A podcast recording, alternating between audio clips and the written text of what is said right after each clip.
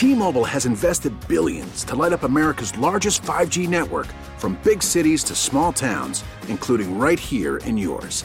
And great coverage is just the beginning. Right now, families and small businesses can save up to 20% versus AT&T and Verizon when they switch. Visit your local T-Mobile store today.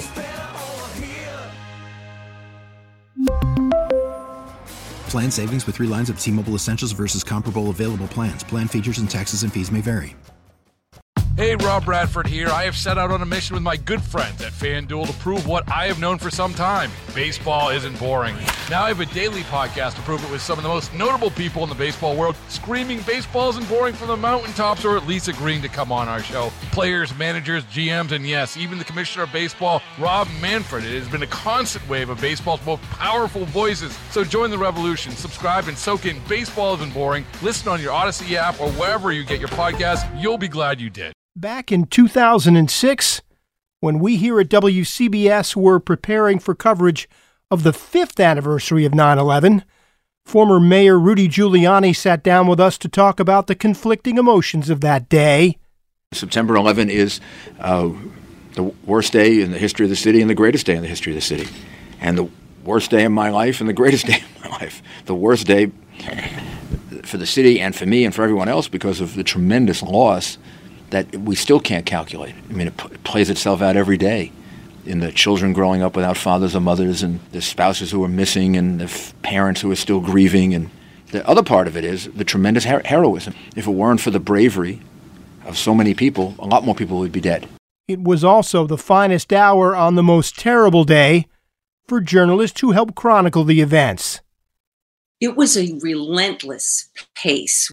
It was every five minutes, you know, there was a new horrifying development or less. And and we were just flying by the seat of our pants. They don't teach you in journalism school how to do this. I shake myself. I stood there. I said, first thing, do not get killed. In my mind, I made a mental perimeter. I said, I'm going to stay back a block from the plaza to ensure my own safety. I said, I can't do any good if I'm dead. This week on 880 In Depth, we revisit that dark day in our city's history with people who helped report on it for WCBS News Radio 880.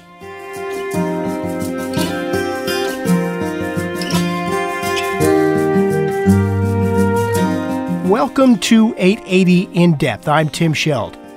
My friend and our talented morning news anchor Wayne Cabot jumped at the chance to help tell the story of our coverage of the 9 11 terror attacks 20 years ago. I had him connect with former anchors Pat Carroll and Jeff Kaplan, plus reporter Sean Adams and helicopter traffic reporter Tom Kaminski, for a chat to look back on 9 11 so we never forget. Here is their conversation. Hi, I'm Wayne Cabot, and the story of 9 11 is a story that is still being written. It's a story that's 20 years old, and to this day, the story of how it was told is really telling when we hear the voices that morning and how we took all kinds of information that was very disparate, very hard to nail down, and put together the information that people were were really trying to find out that morning. It was a desperate city, as we all remember. Maybe those of us who were not around then would want to hear how we covered it and how New York, struggling for answers, found them. Uh, right here from a crew of people who were so dedicated and so somehow calm throughout all of this when really hell was breaking out all around the city of New York. We have reassembled that crew. Tom Kaminski was over the Hudson River. He was in the chopper when he saw that flash of the fireball when the first plane hit. Sean Adams was literally running from a crumbling building. And Sean Adams was, I see these guys there now. Hello, gentlemen. Sean Adams anyway. Was was on the phone while he was running, reporting what was going on.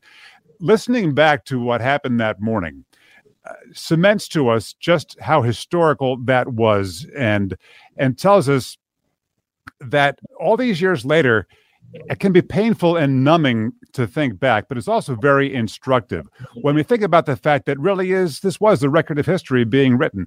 Let's welcome that team that was there that morning. We are so glad we can uh, reunite the morning anchors that day, and that would be Pat Carroll and Jeff Kaplan back together again. Pat, hello. Good morning to you. Good morning, Wayne. Thank you so much for joining us. It's great to see you and hear you. And your radio partner from 20 years ago. Hello, Jeff Kaplan. Welcome from Salt Lake City. It's good to have all you guys here. And we're going to bring in Sean and, and Tom in just a second, but you were the two who were anchoring that morning. And you know, information was so hard to discern in those first few hours. TV got knocked off the air, cell service was down or very spotty. All of New York turned to the two all news radio stations, hoping for the answers. I mean, the first responders clearly had us on, everybody had on the news stations trying to find out what was happening many of us heard the audio that morning already. We've heard the clips that have been played, uh, many have not.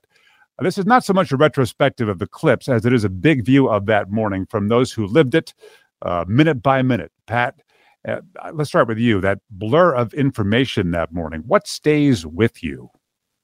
It was a relentless pace. When I looked at the timeline to prepare for this conversation, it was every five minutes, you know, there was a new horrifying development or less. And and we were just flying by the seat of our pants. We, you know, we didn't know what we were doing. We were just reacting. We were almost doing a play by play of this horrible experience for everyone else. And you really did feel um, a responsibility and, and that you had a role to play because, as you say, everyone needed what we were providing that day. Jeff, you two brought us the initial terrifying breaking news uh, that morning. When did it sink in? When did you allow yourself to absorb what was happening? Um, afterwards, like long afterwards, right? Yeah. Um, uh, my recollection was I had gone to get some coffee during commercials. Uh, was coming back with the coffee, and our producer said, "Yeah, there's something going on at the World Trade Center." And I said, "Hey, what's that smoke? Are they doing construction at the Lincoln Tunnel?" And I'm looking out the window, and that's when Tommy came on the air from the helicopter and said, Something's going on here at the World Trade Center. And, and from there, it's like kind of all your broadcast training kicks in. There, you're not saying anything that you could possibly believe. How could this be happening? But you know, it comes in your ear and you regurgitate it on the air. And I think that's all we did the entire morning.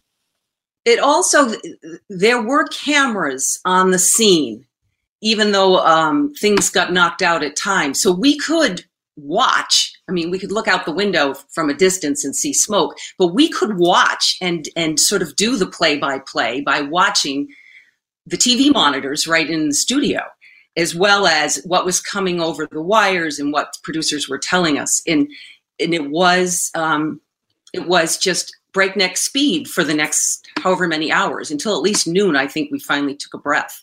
Yeah, it was fortunate we were at CBS headquarters doing the show because we had an internal feed where we could see all these different TV monitors from the World Trade Center.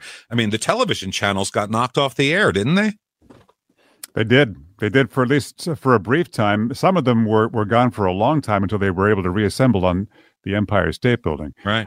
I want to bring in Tom Kaminski and then Sean Adams. Uh, Tom, obviously, anybody who's heard the audio, and a lot of us have, and if they haven't, uh, your voice lives on in the 9 11 Museum, all kinds of places. Uh, the audio is uh, countless documentaries, it's on our website. Um, you're, you were the first person to come on the air with the information, and you were also. Uh, trying desperately to to get us to get it on the air, literally minutes after it happened. What do you remember? What I remember most distinctly is trying to get a hold of somebody in the newsroom um, because we had just gone to commercial. Uh, Jared had just finished his sports report, and we had gone into a minute of commercials as as all of this was going on. And I was calling to the newsroom just to alert somebody that there was indeed something happening at the World Trade Center, and I couldn't get a hold of anyone. And as it turned out, everyone was was look at one corner office window, our news director's office, uh, that had a view of lower Manhattan, and that's where everybody was. So I heard Pat intro me, and all I could do was just go on the air with what I saw. And uh, uh the first words out of my mouth were something something has happened at the World Trade Center. Let's play that clip right now if we can. Tom Kaminski, Chopper 880. All right, uh, Pat, we are just currently getting a look at the World Trade Center. We have something that has happened here.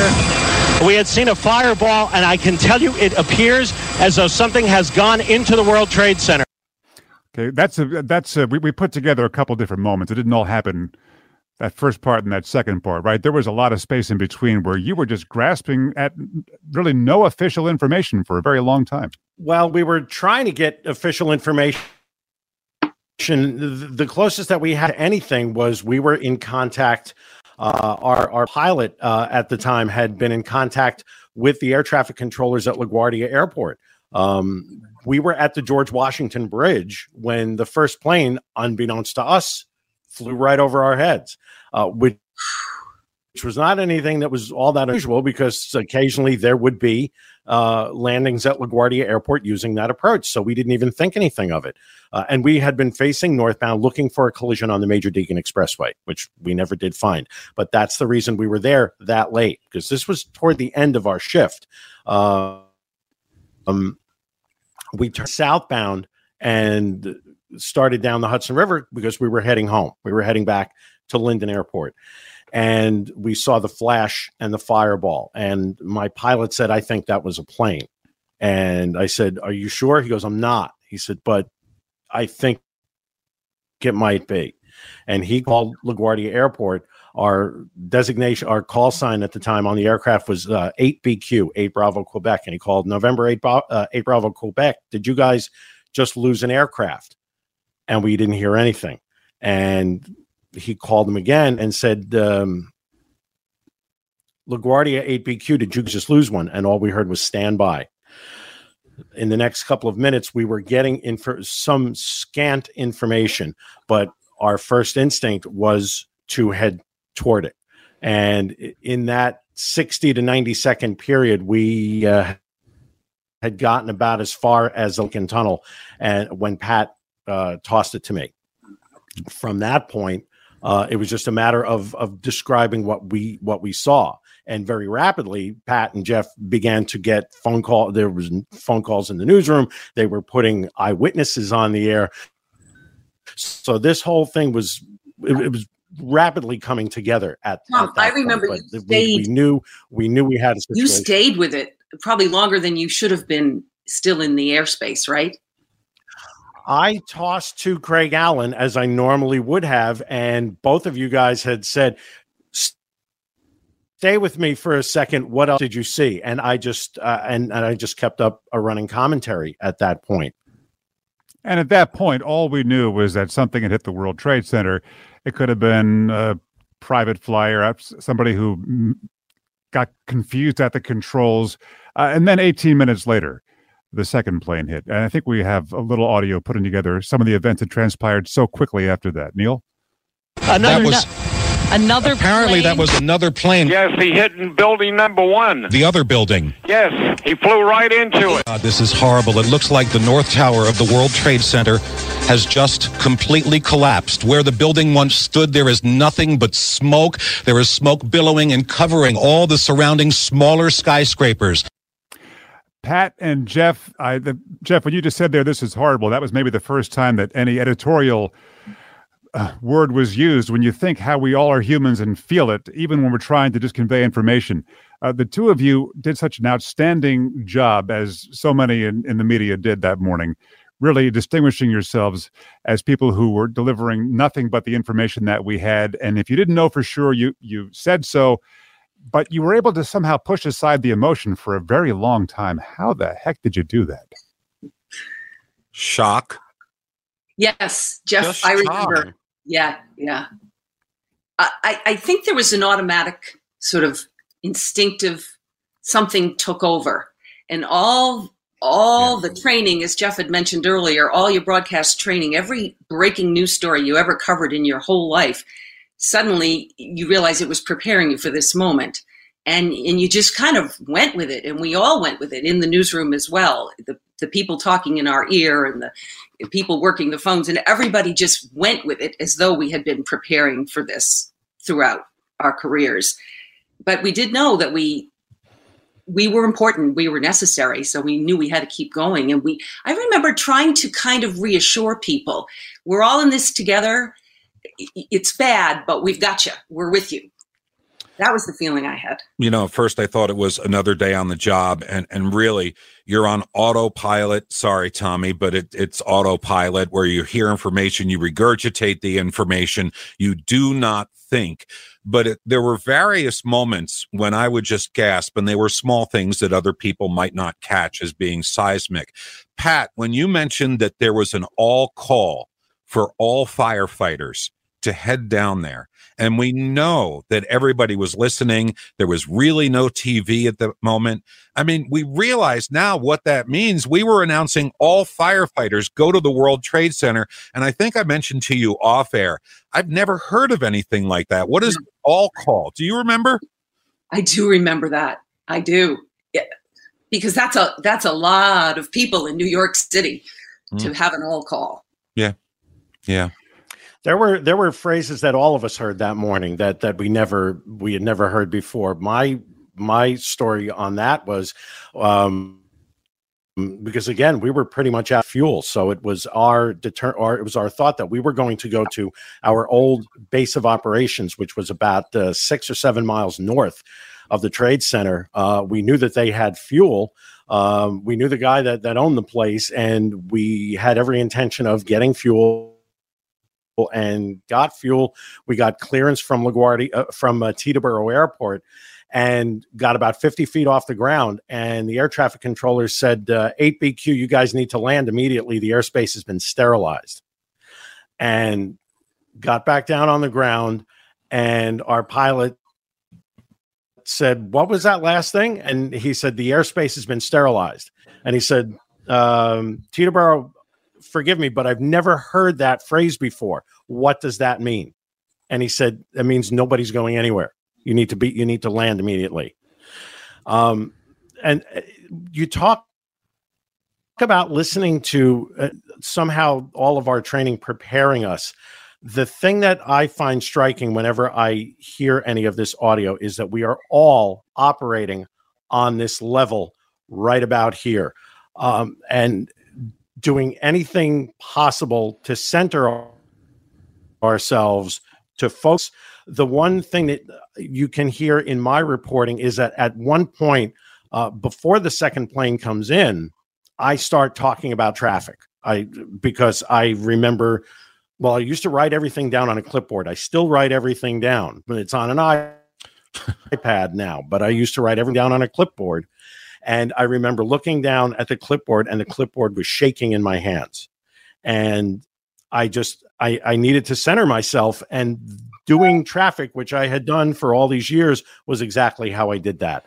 Uh, and I start talking about traffic on West Street and, on Canal Street. And I talk about vehicles coming down into this area from every conceivable direction. That was from me. That was to center me um, just because uh, we're now that I was familiar with. We were in a completely unfamiliar situation at that point, flying next to this building. Tom, the whole world, uh, and and watching well, everybody listening, everybody reporting on it was in a completely unfamiliar situation. And I think as Sean Adams, let's let's bring in Sean now. Sean, sorry to, to wait so long to bring you into this mix here, uh, because you have a, just an amazing experience. Uh, you were actually running from one of the buildings that was collapsing. Uh, tell us about that.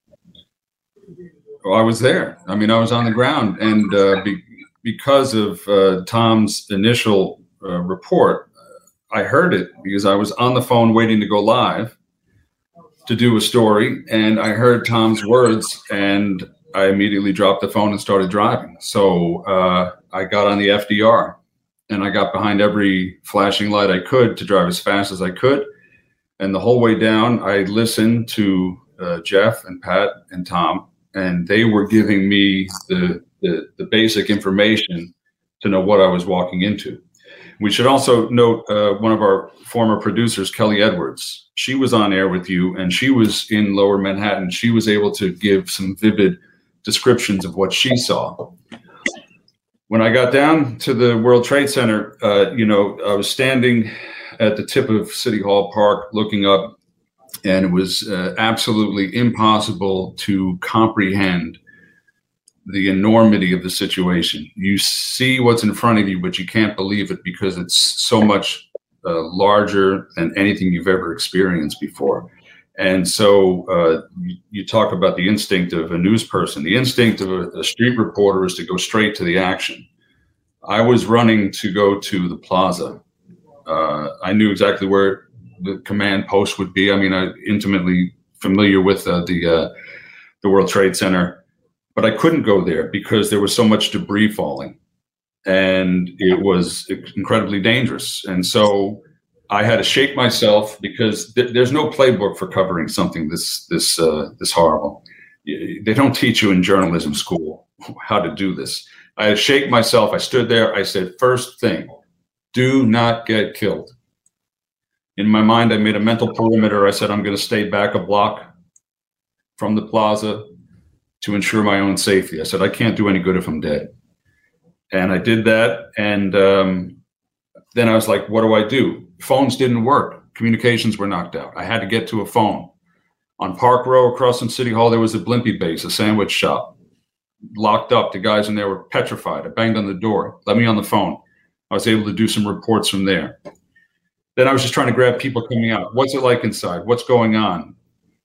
just trying to it, it's your job as a reporter to be a witness to what's happening so i was just trying to give descriptions this is what it's like this is what i see this is what's good it was just a cacophony of sirens and screams there were shoes and briefcases and bags in the street because people dropped what they had and ran for their lives i would grab a few people and i say how can i be helpful here i, I grabbed i don't know how many people but I just where what's your name where are you from and I said a few names on the radio. John Smith from Rockland County is out and he's he's heading home.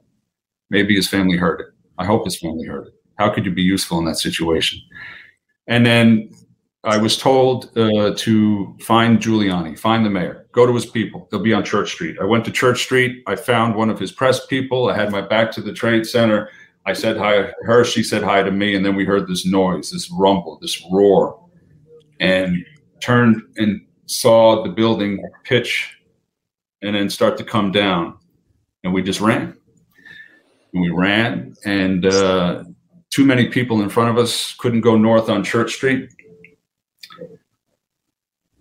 Hung a right, headed east back toward Broadway, and it was just this roar and the sound of footsteps and people breathing heavily and hoping and praying that the debris doesn't start to rush past you and wash over you and engulf you and knock you to the ground. I was able to get to Broadway and look down, and that's when it blew past St. Paul's Chapel. It went up, it went every direction, it blotted out the sky where we were and chased us. And we had to run to stay away from it. By the time I ran north up to by the federal building, there was a deli. I went in the deli, long lines of people getting water to wash out the debris. I said, Give me your phone. They gave me the phone. It worked. I called in, and that was the first report I was able to give after the South Tower collapsed. And that report is the only way that my family knew I was not dead because they were all listening on the radio. You talk about being useful, Sean, and I know that was the function that everybody in front of me served that morning relaying in the kind of information you're talking about. Uh, have we heard from our loved ones? What's going on? Is this attack? Are we being attacked by some foreign nation? What is happening? These are the things that were so vital that day. And uh, Jeff, I, I remember you telling me how it hit you when you were watching a documentary and you could hear people listening to our, our broadcast that morning in the playback. Yeah, we all know on, on like the 9-11 anniversary every year, if you're you know, flipping through TV, you'll catch like 10 different shows about 9 11. And I'm just flipping through the TV and I catch one. I don't know who or what it is. I think it was uh, the entire day set to pictures and video that were provided by just people on the street. And they synced it up to radio and TV reports.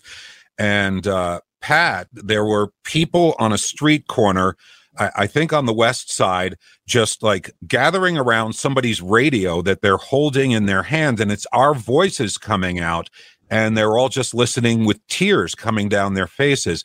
And it's a perspective that we didn't have because we were on autopilot, but the way that people perceived what we were doing was clearly depicted in this show, and I lost it. I just lost it. I had a friend who told me later her husband worked, I think, in Rockefeller Center, and he typically drove to work. So everyone was leaving, and he was driving up Sixth Avenue with his windows open, and every other car had us on. Yeah. Sean, you can't unsee what you saw. The experience that you went through, along with everybody else, including so many who were, you know, of course, there's the heroes, the other first responders, but you were an information first responder that morning. And the trauma was felt universally. Um, do you still carry that weight? Sure, of course. It uh, it never leaves you know, because um, one of the first thoughts I had when I got down there, I was trying to make a mental list of how many people I knew who would be be in this area at the time, uh, including my sister and her uh, her nine month old daughter. They had just taken the PATH train from Hoboken to World Trade Center my sister had uh, little Ellie in a little uh, backpack thing. She's nine months old. My sister was taking her to daycare in the federal building. By the time she walked from the Trade Center to the federal building, the first plane had hit.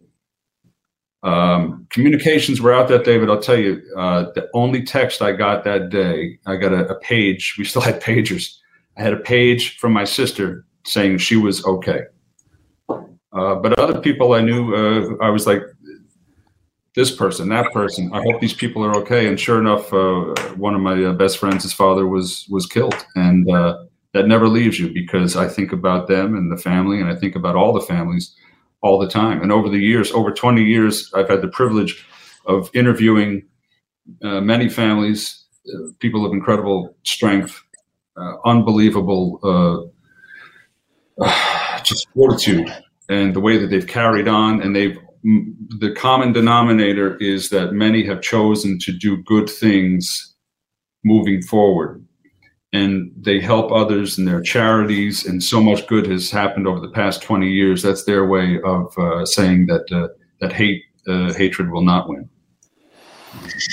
Tom Kaminski, um, I know one of the children of one of the firefighters who raced into to one of the buildings that morning you happen to have in the class you teach, radio production class at Montclair State. You didn't know at the time, as you were telling the kids the information and playing them the clips, and you gave them fair warning. I know you told me the story. You know, if you have a problem with this, uh, you should know what we're going to be playing for you the audio of what happened on 9 11 that morning. Uh, that person did not tell you that their father went into the building. What, what happened there? Uh, well, she didn't. Uh, just to backtrack a little bit, when I started uh, teaching at Montclair State in in 2000, uh, 2015. Uh, and one thing that I do uh, every semester is I play our long form audio uh, for my students, and I want them to hear how it sounded minute by minute as it unfolded. And I did give my students warning that we are this week if you have and again this is 2015 uh, if you have a family member if you have some reason that you don't want to hear this let me know and you can opt out and that's fine. No one did. Uh, i played the audio and as i have now come to do every semester uh, i i giving them updates on everyone that they heard in this audio what they're doing now and after the class was finished, one of my students came up to me and said, "I'm thank you for playing that. Uh, my father uh, works for the he's on the FDNY. He, he's a fire for the ladder in the company, and um, and and I said, why didn't you say anything to me? I, and and she said, no, I wanted to hear it because he he hasn't really talked about it and I wanted to hear what it sounded like. I wanted to hear what he went through that day. Hmm. This is something that you know we, we we hear the phrase "never forget," and it's very oftentimes correctly associated with with 9-11 but there's an entire generation of, of people for whom that does not apply and they had not been born yet. My son was born in 2002 so that doesn't apply to him that generation is now entering college so that's why i have my students listen in real time giving them the the, the not only the backstory of what happened, but letting them hear what essentially is history unfolding in front of them as it unfolded for for all of us here. Um, to give them a sense of that, they've all seen the pictures, but they've not heard this audio, and that's one of the things that I, in my way of letting this generation know what happened. The history of 9 11 is a living history. It is a history still being written 20 years later. There is a bill now before uh, the United States Senate.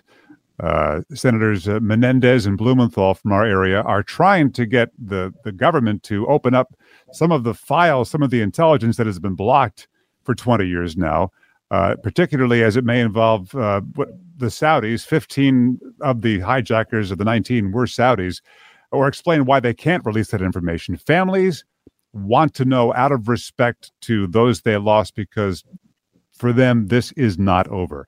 How do we balance never forget with moving on?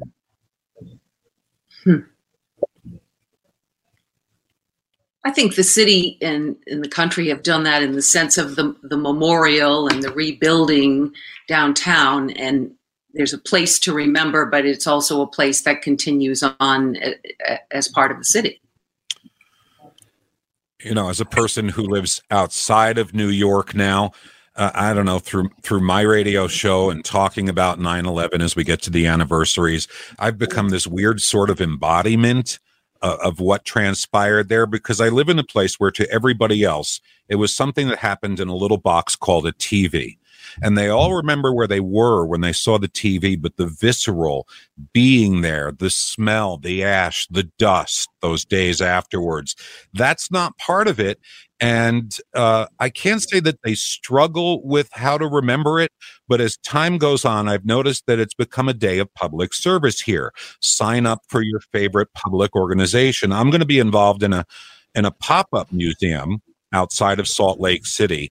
Um, that that's being created just of media clips from that day and they're going to be bussing in school children to see it and it's going to be uh, tied to uh, uh, firefighters we've lost in the past two years event that i'm going to mc and uh, this is how they remember. And i'm kind of afraid of walking through this this museum that they're creating as a pop-up for the kids and just like accidentally walking into audio of our broadcast and having to become the old guy who tells the story to those who do not know. And Tommy talking about talking to his broadcast. Is it a broadcasting class, Tom? It is. It, it's a radio production. I mean, class. that day, all of you, who would have thought uh, on that day, 20 years from now, we're going to be part of a broadcasting class, and this is a lesson for kids in the future. It- Wayne, I think- That- that whole idea of, the, that idea of teaching history that this and this is relatively new because again just in the from my my first uh, experience in teaching you did have a number of students that that did have a personal connection or some sort of a at least a memory of this. We're now we're now in that history phase and how you know what do you how do you teach that and that's another bone of contention too. But if we're talking talking about remember you know never forget and balancing that with moving forward for me that's one day at a time. That's it is oh for 20 years it has been one day at a time because we flew past the twin towers five six times a day. Uh, we were not allowed back in the air until about six weeks afterwards which in in hindsight was a surprisingly fast uh, amount of time. And ever since then it has been i focus in on the little events that have gone on. The first time we were able to fly again. The first anniversary. Uh, when the the last load was was was was pulled out from from there. And that last load beam is now prominently displayed in the 9-11 museum. The opening and walking through the 9-11 museum. Um, and i i often think about the topping off of of the new building after seeing lower manhattan start to become revitalized that's that's how you move forward it's one little bit at a time and the fact that this is a burden shared by not only of us here in uh, on this broadcast, but also anyone who lived through that day. That there's comfort in that. It's a burden that we shared, and it's also something that, and it's hard to remember now, and how divisive things are. Boy, it just brought us all together. We were one. It's a feeling that I don't think we could possibly impart to kids who weren't around then. Just as they didn't remember 9 11 because maybe they weren't born yet, there's no way they could have understood, given today's climate, just how America was united. Sean Adams, I know you had some thoughts you want to pass along. Well, I'll, I'll pick up with that and then I'll, I'll backtrack uh, to, to illustrate just how nice everybody was. Uh, uh, not long ago, I, I caught up with uh, Will Jimeno, Port Authority police officer. Uh, he and his uh, and a sergeant, Sergeant John McLaughlin, they were buried under the pile and they survived and they were dug out and they suffered crippling injuries, but they're both alive. And uh, Will Jimeno is an extraordinary man of strength, and he's come out with two books: a children's book, and now also a book that just came out about PTSD. But he told this interesting story. For two weeks, he was in the ICU at Bellevue. Okay, he was coughing up chunks of concrete. Uh, his leg had been pierced by steel rebar. I mean, he was his legs were crushed. Uh, and two weeks, he said, two weeks and Bellevue is a trauma center. Not one gunshot wound, not one stabbing. Think about that. For two weeks hmm. in, in, in Manhattan, not one gunshot wound, not one stabbing. There was uh, uh, an overall sense of community that uh, I wish we could put in a bottle and sell it and make the world a better place. Going back to you talked about uh, history and also moving forward. It's not all the past and it's not all history. This is a continuing story and it's still being written. And it, it, one of the chapters is uh, the after effects of being exposed to the toxic uh, dust of the World Trade Center.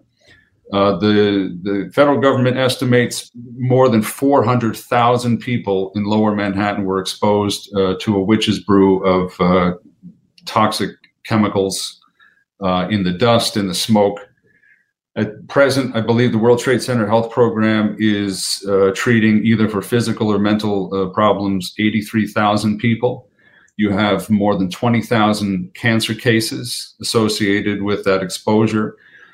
Uh, you have so many other uh, illnesses uh, related to lung problems and uh, gastrointestinal problems. Uh, the uh, death toll post 9 11 has exceeded the death toll of the day. More than 4,000 people have died from World Trade Center related illnesses. This is an evolving story that's only going to get worse.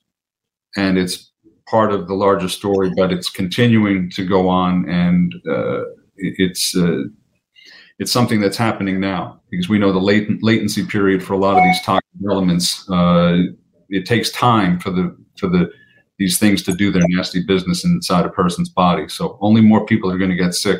And that's why the World Trade Center Health Program is there for responders and survivors, people who lived and worked in lower Manhattan, south of Canal Street.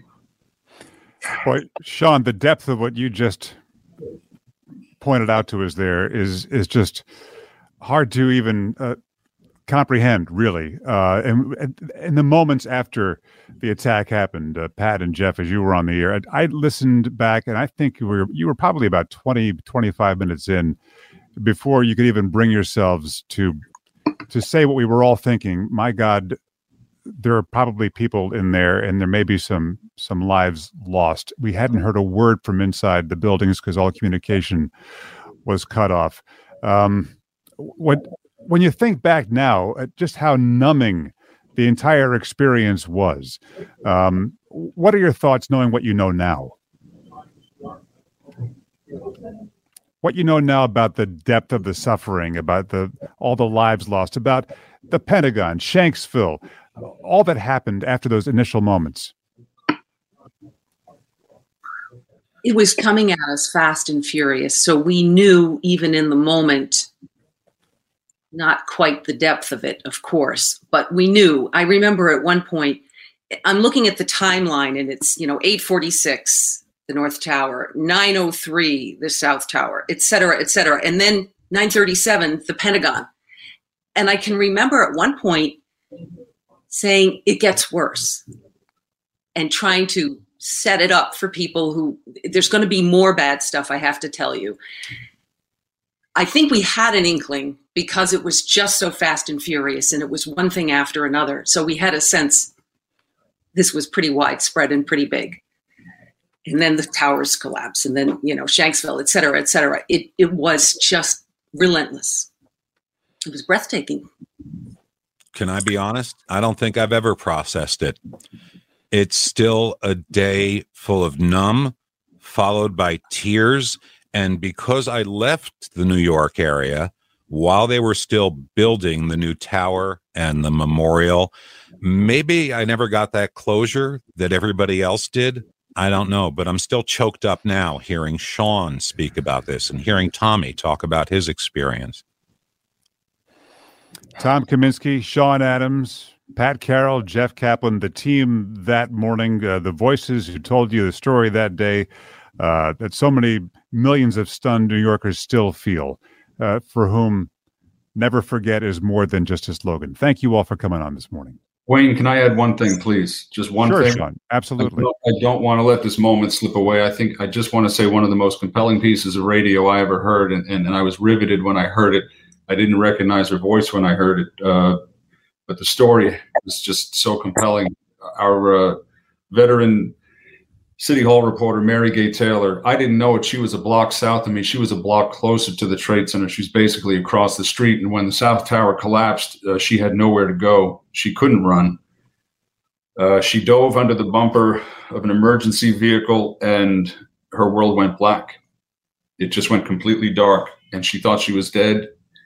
And she inhaled all of that uh, dust and uh, flashlight broke through the darkness and uh, she was led out. She was able to get back to City Hall and get on the microphone and had the composure to tell her story of the collapse and how she survived. Uh, I was, uh, to this day, it sends chills up my spine, and I, I just want to remember her for that uh, that amazing piece of reporting amid such a horrible experience. Very happy you did, Sean, and and we will leave it there. Thank you, everyone. Thanks to Wayne Cabot and Ray Martell, who helped put that conversation together. And it was great to hear Pat and Jeff together again. 880 In Depth is a production of WCBS News Radio 880. Our thanks to Dempsey Palat for his tireless effort in getting these shows done under difficult circumstances, especially considering that Storm Ida had chased he and his family out of their home.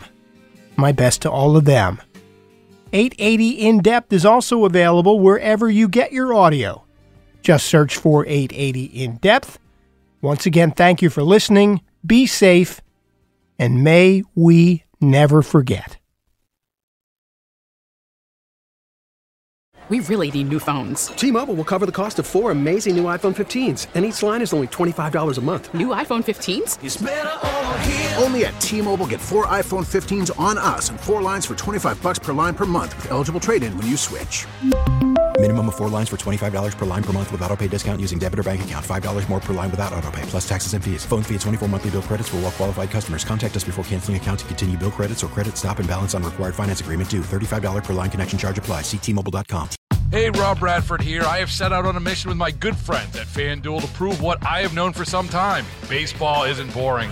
Now I have a daily podcast to prove it with some of the most notable people in the baseball world screaming baseball isn't boring from the mountaintops or at least agreeing to come on our show. Players, managers, GMs, and yes, even the commissioner of baseball, Rob Manfred. It has been a constant wave of baseball's most powerful voices. So join the revolution. Subscribe and soak in Baseball Isn't Boring. Listen on your Audacy app or wherever you get your podcast. You'll be glad you did.